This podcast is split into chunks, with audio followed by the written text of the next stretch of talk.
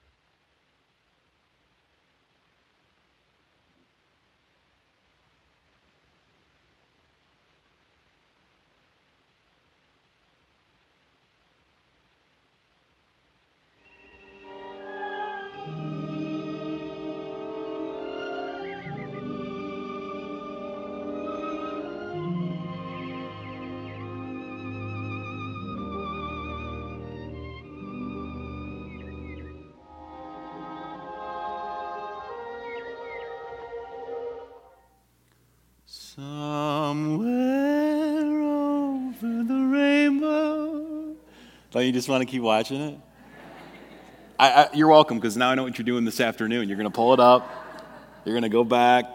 I mean, that moment from black and white to color, right? I mean, just, I just remember as a kid, just like, I would get to that point over and over again. Just couldn't wait to get to Munchkinland. You know, I just was so excited, that feeling that it would bring me.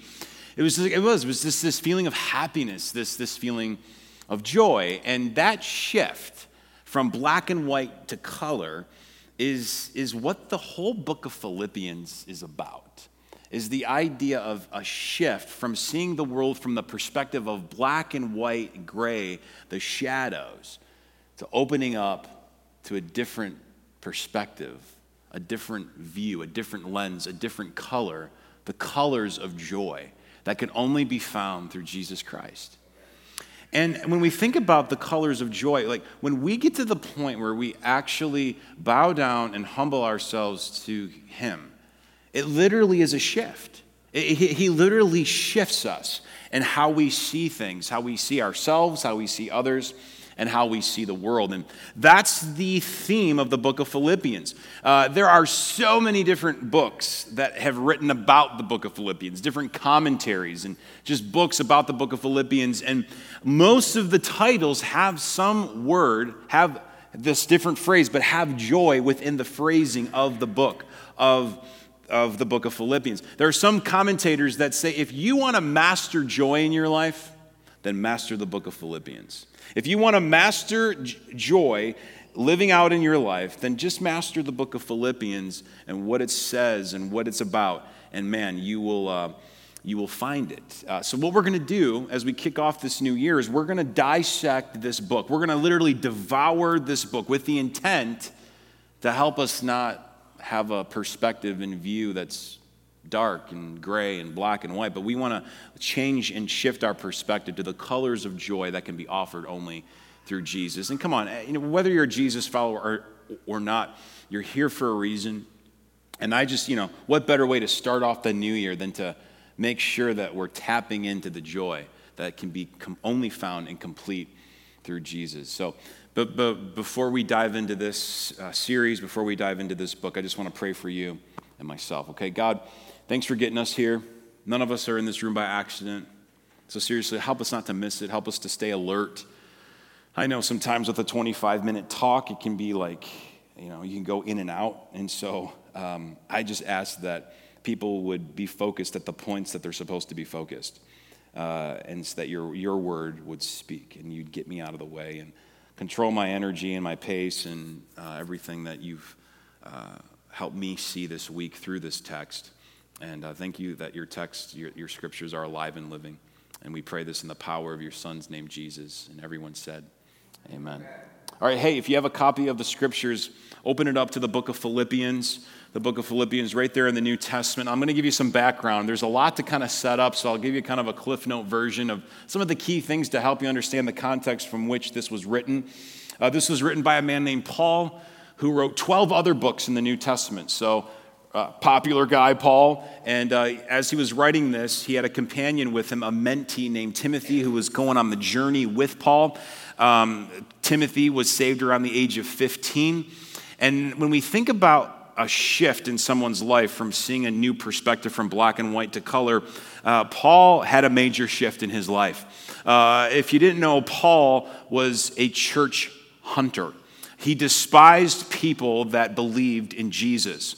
So much so that in the book of Acts, it tells how he would literally drag people out of their houses so that they would be put into prison. Um, he was a legalistic Pharisee and just, you know, again, causing havoc on the church. So, uh, but that didn't last. Uh, we're told in the book of Acts how, as he was on his journey uh, on the road of Damascus, that God literally came to him and literally shifted his life. So much so, the brightness of God overwhelmed him that it made him go blind for a period of time. But then when he opened up his eyes, his eyes literally didn't just open up. His life was opened up to a whole new world, a whole new perspective, not of black and white and gray and the shadows, but of the color of God, the colors of joy that was now in his life. Something shifted in him, something happened to him and in him. And so once he surrendered his life to Jesus and he was seeing the world through a whole new perspective, he couldn't shut up. But not just about anything, he couldn't shut up about Jesus. He wanted everyone to start seeing the world in the way that he was seeing the world. He wanted everyone to experience the color of joy that he was feeling and being fulfilled in his own life. And so he wouldn't shut up about it, so much so that now the people that he was putting into prison, he's now in prison too. They were putting him in prison after prison after prison. The government was trying to get him to shut up, and he wouldn't shut up. And so, prison after prison, Paul would go on, and as he would go around the region, planting church after church after church. Now, why would he write the letter to the Philippian church? Why would he do that? So, here's kind of a reason why he wrote the letter. Now, Paul planted the church of Philippi. Remember this. So Paul planted the church of Philippi around 50 AD, is when he planted, they said, scholars believe around 50 AD is when he planted the Philippian church. And he didn't really want to go there. Uh, on his second missionary journey, as we read through Acts, on his second missionary journey, the Spirit of the Lord kept stopping him from going where he wanted to go to eventually leading him to go to Macedonia. And in the Macedonian region, the, the biggest city there was Philippi. Philippi, and it didn't start off good. Uh, it, it, didn't have kind of the, you know, the, the launch that uh, he was expecting. And uh, the, there's only two recorded mentions of people who were converted who put their faith in Jesus. There was the mentioning of a, a, a successful businesswoman named Lydia, uh, and also the Philippian jailer. While he was in jail, an earthquake happened and all the, the doors started opening and the prisoners were escaping. So the Philippian jailer knew that he'd be killed because of it, so he was going to kill himself. And Paul stopped him and then shared with him Jesus, and then he put his faith in Jesus. And so there's these two converts. It was a slow start. So then he leaves, and we're thinking around 10 to 12 years later, between 60 and 62 AD, Paul is now in a Roman prison and while he's in jail, the Philippian church over those 10 to 12 years was growing. It started to thrive, it started to gain momentum. And they loved Paul because Paul brought them the word. And so they wanted to help Paul, and so they would bring him gifts. And so um, they would have different people travel to help, you know, give him supplies, give him gifts as he survived this house arrest, being chained in prison. And so this letter was a letter of thankfulness to the Philippian church. Thank you for your support. But not only was it a letter of thankfulness, it was a warning against false teaching. It was a encouragement as they were dealing with um, persecution because of their faith in Jesus, and also was an encouragement to fight for unity amongst the church. And so that is why Paul wrote the book of Philippians, God inspired, and it is now for us to use to help inspire us and encourage us. And we'll see all throughout this letter joy, just literally dripping with joy off of the letters of this book. So, Philippians chapter 1, there's the context. Hope you picked out some of those things that I said. Just remember as we're reading this Paul's in jail, Paul's in prison. Try to picture that as we read through this. So, Turn to the person next to you and say, Are you ready? Because I'm ready. All right, Philippians chapter 1, verse 1 and 2. It says this Paul and Timothy, servants of Christ Jesus, to all the saints in Christ Jesus who are at Philippi, with the overseers and deacons, grace to you and peace from God our Father and the Lord Jesus Christ. So, this was his introduction to the letter. And we just have to stop here for a moment because there's two titles that I highlighted here that, you know, are kind of shocking and stick out a little bit. Because when you first read this, you think Paul and Timothy, servants. It doesn't seem like he starts out with this joyful, you know, expression. Like, I mean, we're slaves. I mean, slaves is kind of this, you know, this, this word servant in the Greek language is doulos, which comes from the word slave. This is a shocking title that he would give himself. He gave himself this title before, but I mean, Paul's becoming a very influential leader, and he's known as an apostle, but he gives himself the title slave. But who wants to be called a slave? I mean, we know that slavery, when we think about slavery, it's not joyful, it's horrific, it's not a good thing. When we go back in time and we think about slavery, when we think about God's people, the Israelite nation that dealt with slavery for 400 years, 400 years they were oppressed in slavery by an evil Pharaoh. That's not really good, right? We don't think joyful thoughts. What about the transatlantic slave trade that happened from 1526 to 1867? There's an estimated 12.5 million slaves that were transported from Africa all around the world, and yes, right here in the United States of America. And we know, we've read the history, we've watched the movies of how horrific racism and how our African black brothers and sisters were treated. But now, here we are today in 2022, and the world of slavery is still going on. But it's not bound by a color, it's not bound by a race, it's in every shadow, in every tribe, and every nation. There is an estimation, this is, this is, this is really sick, that there are 45 million plus people that are in some form of slavery today. But it just looks a little different. Through forced labor or sex trafficking by evil hearted people taking advantage of the most vulnerable. And it's everywhere, it's all around us. It's here in Detroit. And with a room like this, you know, my hope, my guess is that none of you are dealing with this type of slavery, but maybe there are or those that will listen online or through the podcast, you are dealing with that and you are in bondage as a slave. And if you are, if there is any way that we can help and you can reach out to us to get you out of that slavery, we will do whatever we can to help you get out of that bondage that you should not be in. So, What's interesting about the word slavery, we know how awful this is. I mean, who on earth wants to be called a slave? And Paul calls himself a slave. But as I process this, I was reminded, the Spirit reminded me, that all of us are slaves. Repeat after me I'm a slave. I'm a slave. It doesn't sound good, it doesn't feel good. No one wants to be a slave, but the truth is, if you didn't know, you're a slave. Every single one of us have a master that we bow down to. Interesting thing is, when it comes to this type of slavery, you get to choose who your master is. Some of you are a slave to money. Some of you are a slave to fame. Some of you are a slave to popularity. Some of you are a slave to a drug. Some of you are a slave to sex. Some of you are a slave to pornography. Some of you are a slave to yourself, pride.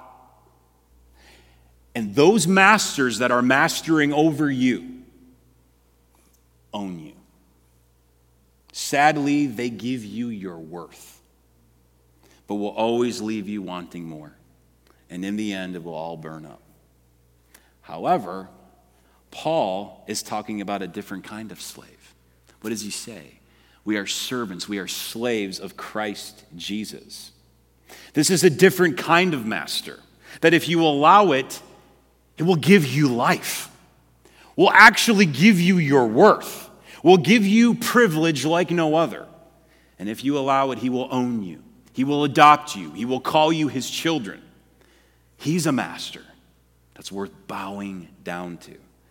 He's a master worth giving your allegiance to, who will in the end allow you, it says, to reign and rule with him in paradise. Isn't this interesting? The word slave, the only way the slave word becomes not a negative but a positive is when the master is Jesus. The only way that he redeems the word slave. He, he redeems the word slave. He takes it from a black and white gray shadow word to a word laced with joy like no other, to be a slave of Christ, to make him our master is a game changer. But there's another title in here. Not only does he talk about being a slave, but then he talks about being a saint. When you think about the word saint, what picture comes into your mind? Like when you think about saints, I don't know, maybe for you, maybe you start thinking about like, uh, like, a, like an image like this. Ah, I'm a saint. So this was kind of fun. I did some of this research. This is some of you guys are going to be bored by this, so you'll be really interested. I was interested in this. This was interesting. Okay, saints. This girl is called Saint Clare of Assisi. Now, in the Catholic Church, they deem specific people saints. There's sainthood. And if you're raised in the Catholic Church or you're Catholic, maybe you, you, you might know some of this, right? So, this is the idea that uh, if, if the Roman Catholic Church, the Vatican, a pope declares you a saint, if you are martyred because of your belief in Jesus, you will automatically become a saint. But if you aren't martyred and you want to become a saint, there is a massive process. There's a council that the Pope, through years after you've been dead, will then declare you. It's called canonizing, a, a canonization of your life to declare you a saint. You're called, these are called patron saints. And what's really crazy and interesting is there are over 10,000 plus patron saints who are recognized in the Catholic Church. And they cover almost everything you can possibly think of that will cover over a specific area. So, for instance, there's Saint Raphael. And Saint Raphael is this patron saint over matchmaking. So, for all you singles out there, Saint Raphael is your guy. Now, hear me clearly. The Catholic Church doesn't tell you to worship these saints, okay? I don't want to make you think. They're not telling you to worship, but they say that you can pray to these saints, like intercessory prayer. Say, hey, from a friend to a friend, Saint Raphael, if you know you can kind of hook me up, that'd be great, kind of a thing, okay? This is, this is what's going on here. Now, Saint Anthony, he's the patron saint over pig keeping. So, all you that are taking care of pigs, and you're dealing with the mud, St. Anthony is your guy, okay? Now, St. Clare, what, was St. Clare about? Now, check this out. This is crazy. St. Clare, and remember, she was living in like the 1200s. St. Clare of Assisi was declared the patron saint over television. I know. She wasn't declared a patron saint until like the 1950s by whatever pope that was, I can't remember. This is the legend that back in the 1200s, when she was sick, she couldn't go to Mass. So it says that she could hear and see the Mass on her bedroom wall, the first supernatural TV. So when your TV isn't working and the big game is on, St. Clare's your girl. St. Clare is your girl. So some of you are like, you're, you're welcome. I just gave you information that you've been wanting for a long time. Um, it's a process. In the Vatican and the Catholic Church, you'll be long dead before you could ever be declared a saint. But there's a better way. You can skip the line and bow down to Jesus, and the moment you bow down to Jesus, he calls you and declares you a saint. You see, when Jesus came, he wasn't interested in canonizing the dead, he was interested in recognizing the living. You want to be a saint, surrender to Jesus, and he will declare you and see you as a saint. The word saint in the Greek language is hagios, which is the idea to be holy, to be set apart. And when you allow Jesus to cover your life, to cover your sin, he sets you apart and he makes you holy only because of him. Repeat after me, Jesus follower I'm a saint. I'm a saint. Say it with me. I'm a saint. Doesn't that feel better than saying you're a slave? I'm a saint. You might not feel like it. I know some of you, you know, you don't act like it. But when you humble yourself to Jesus, to be your master, he no longer sees you through black and white and gray, sinful lens. He sees you through the color of his son, Jesus. Amen. But so important, you, go to the next one. You can't be recognized as a saint of Christ until you recognize yourself as a slave of Christ. Get that order. You can't reckon, be recognized as a saint of Christ until you recognize yourself as a slave of Christ. Who's your master? Who's your master? Verse 3. It says, I thank my God in all my remembrance for you, always in every prayer of mine for you, all making my prayer with joy because of your partnership in the gospel from the first day until now. And I am sure of this that he who began a good work in you will bring it to completion at the day of Jesus Christ. When you're feeling down, when you're feeling like you've gotten off track as you're moving towards God, when you feel like you're being a little bit delayed, remember, He who began a good work, not you who began a good work, but He who began a good work in you is faithful to bring it to completion. And then what do we see here? Paul is literally going down memory lane. He's, I thank my God in all my remembrance of you. He's thinking of the beginning, probably, of the Philippian church. He's maybe thinking of Lydia. He's maybe thinking of the Philippian jailer and how the word started to multiply and how the church began to grow. And he started to talk about, and as you see in the letter, you just see joy all over this, reminding us of that when we are partnering in the gospel the work of the gospel. What does the word gospel mean? That means the good news of Jesus. When we are partnering and spreading the good news of Jesus, there is a great joy that comes with partnering in the gospel. The word partnership in the Greek language is this word koinonia, which is the idea of fellowship, sharing, close up, not from a distant, but close up, being willing to roll up your sleeves and get your hands dirty and help people move towards God. And so here's a question How will you partner in the gospel in 2022? What does it look like for you? God wants to use you. If you didn't know, God wants to use your gifts. God wants to use you to help share and spread his good news. And it happens in so many different ways. Here within Miles City, outside of Miles City, so many different ways. Through our treasure, through our time, through our talents, through all of it. God wants to use you to partner in the gospel. And when you allow that to happen, I'm telling you, the joy that comes. But before we go to 2022, I know we're here. Let's just, can we just back up for a second into 2021? How did you partner in the gospel in 2021?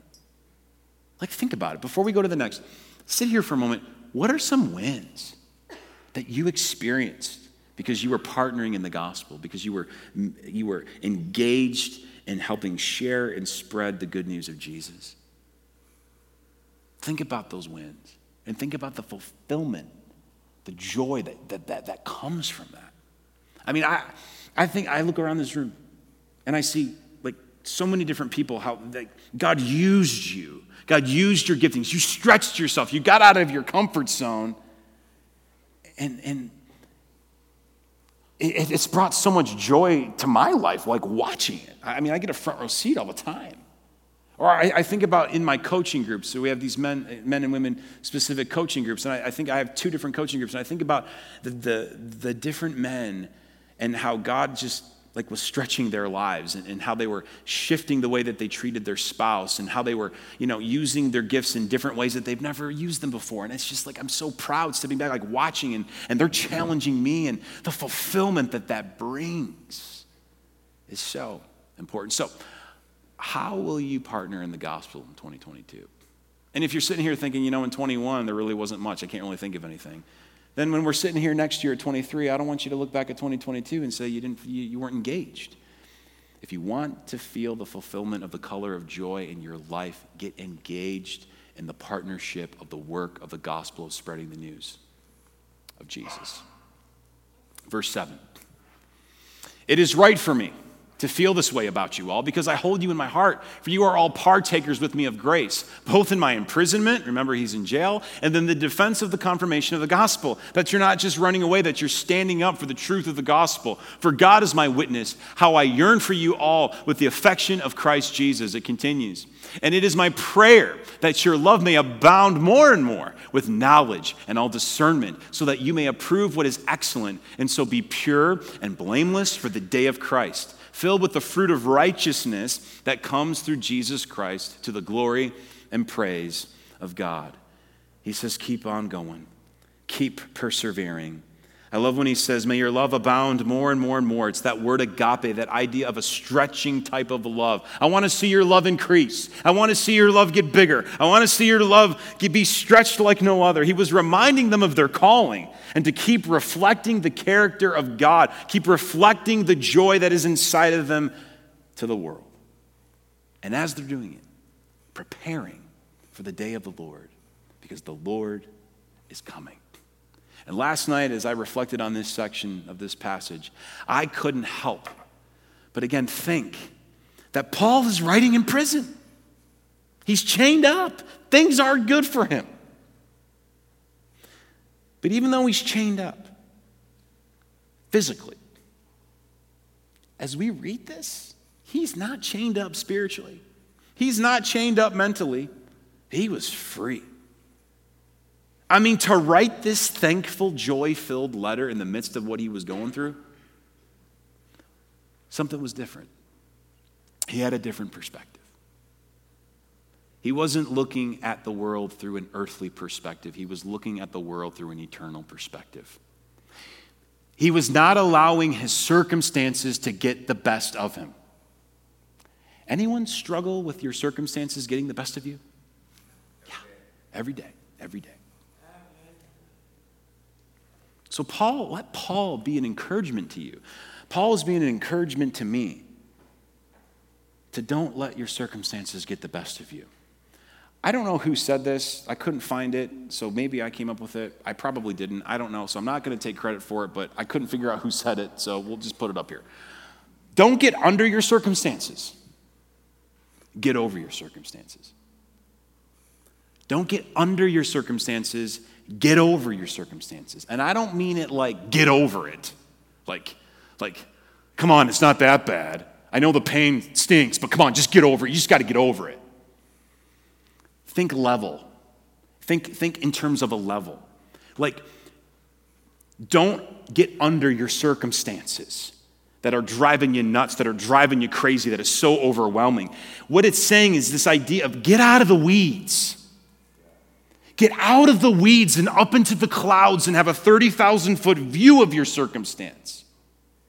And when you do that, that helps you overcome and get through that circumstance. And I know that's not rocket science, but we got to be reminded of this because as we go through circumstances, I know it doesn't solve the pain. I know it doesn't solve the hurt. I know it still hurts. I know it still is painful. But when we have that 30,000 foot view, it helps us fight. It helps us get up and not let our circumstance bury us or trample on us. We rise above it, we get over that circumstance and see it from here an eternal perspective, an eternal view, not a black and white, gray shadow view, but a color of joy view. Here's a phrase to help you fight this year in 2022 as you are in a circumstance that's bad right now, or you're going to walk into a circumstance that's bad in 22. I hope you'll remember this. And I made it rhyme, and don't make fun of me. I made it rhyme so you'll remember it, okay? This is the phrase The day of the Lord will be my sword. What do we mean? That when your circumstance is so overwhelming and you want to give up, you're going to fight with this phrase The day of the Lord will be my sword. The day of the Lord, meaning, what does that mean? He says it twice in this section. The day of the Lord. God has a schedule. Did you know that? He, God has a schedule, He has an ending to all of this. And that's the day of the Lord when Jesus will return. And he's not wondering, well, when is it going to happen? He's got it circled. He knows when it's going to happen. And everything that's happening is leading up to this day. The day of the Lord will come. And when he comes, he's going to take all the slaves who called Jesus their master, all of the saints will then rule and reign in paradise with him. The day of the Lord will be my sword. The day of the Lord will be my sword. Would you say that with me? The day of the Lord will be my sword. A little louder. The day of the Lord will be my sword. I need your help with this. So when your world is feeling gray, let the day of the Lord be my sword. You keep saying it with me. When you feel like you've failed as a parent again, the day of the Lord will be my sword. When your addiction has got the best of you again and it wants to bury you, you're going to shout, the day of the Lord will be my sword. When the grief of losing a loved one seems too heavy to bear that day, you're going to shout, The day of the Lord will be my sword. When you feel like giving up on your marriage, and, and, the enemy wants you to stop, but God's telling you to persevere, you're going to shout, The day of the Lord will be my sword. When you feel like you have no purpose, the day of the Lord will be my sword. When you feel overwhelmed by work, the day of the Lord will be my sword. When you feel anxiety when you turn on the news, the day of the Lord will be my sword. When you feel like you're losing your freedoms, the day of the Lord will be my sword. When you look in the mirror and you don't like what you see anymore, the day of the Lord will be my sword. When you feel exhausted by fighting this disease that's so painful for you, the day of the Lord will be my sword because you are a saint. The day of the Lord will be my sword. But remember, you can't be a saint until you're willing to call yourself a slave and your master, Jesus. And so, if you haven't done that yet, and you're done having the world be your master, if you're done feeling enslaved and in bondage by the things of the world, maybe you're maybe you've bowed down to the master of Muhammad, a false god, or Buddha, or I don't know, whatever it is for you, but you know it's not working and you're done with it. And you want to bow down to Jesus and make him your master. I don't want to give you that opportunity right now. And so would you just bow your heads and close your eyes with me? And if that's you, you just say, Travis, that's what I want. I, I am done bowing down to the things of the world, and I want to bow down to Jesus, eternal. I want this joy that Paul is talking about and has. I want this joy for my life. I want that security of my destiny, of my paradise, of my eternity. The scriptures say that all who call upon the name of the Lord and believe in their heart that you will be saved from the penalty of your sin of all your past, of all your wickedness. He's the one that can do it. It's not anything that you can do, you can't earn it. It's simply through belief. So, if you want to receive Jesus today, just repeat this prayer in the quietness of your heart. Just say, Father, I bow down to you. Just say, I bow down to you. Tell him, right now, I make you my master. I make you my master. And then say, Forgive me of my sin. Just say, Forgive me. And then Say this Thank you for dying for me. Just thank you for dying for me, for paying the penalty of my sin for me. Say that. And then also, thank you for rising again for me and conquering the grave. Just say thank you for rising again for me. Maybe you don't understand it all, but just thank Him for rising again. And then right now, just say, I receive you, Jesus, into my life. I receive you, Jesus, into my life. As we continue to pray, my friend, if you truly meant that, then the scripture guarantees that you will no longer perish, but now you will have everlasting life. In your eternity, you will reign and rule with our great God because you are now a saint. Receive it. You're a saint. Embrace it. You're a saint. Declare it. I'm a saint. I'm a saint. Father, thank you for allowing us the opportunity to bow down to you, to be slaves of you, Jesus. Thank you that you are our master, that we can lean into and give allegiance to, that we can be owned by you. Thank you that, that, that, that we can be called saints. Oh God, that, that, that you declare us that, that you set us apart and that you make us holy. Oh God, we thank you for that amazing, amazing gift. We give you the glory and we pray this in the power of your Son's name. Amen. Can we just give it up for those who put their faith in Jesus today for the first time? Amen. Amen.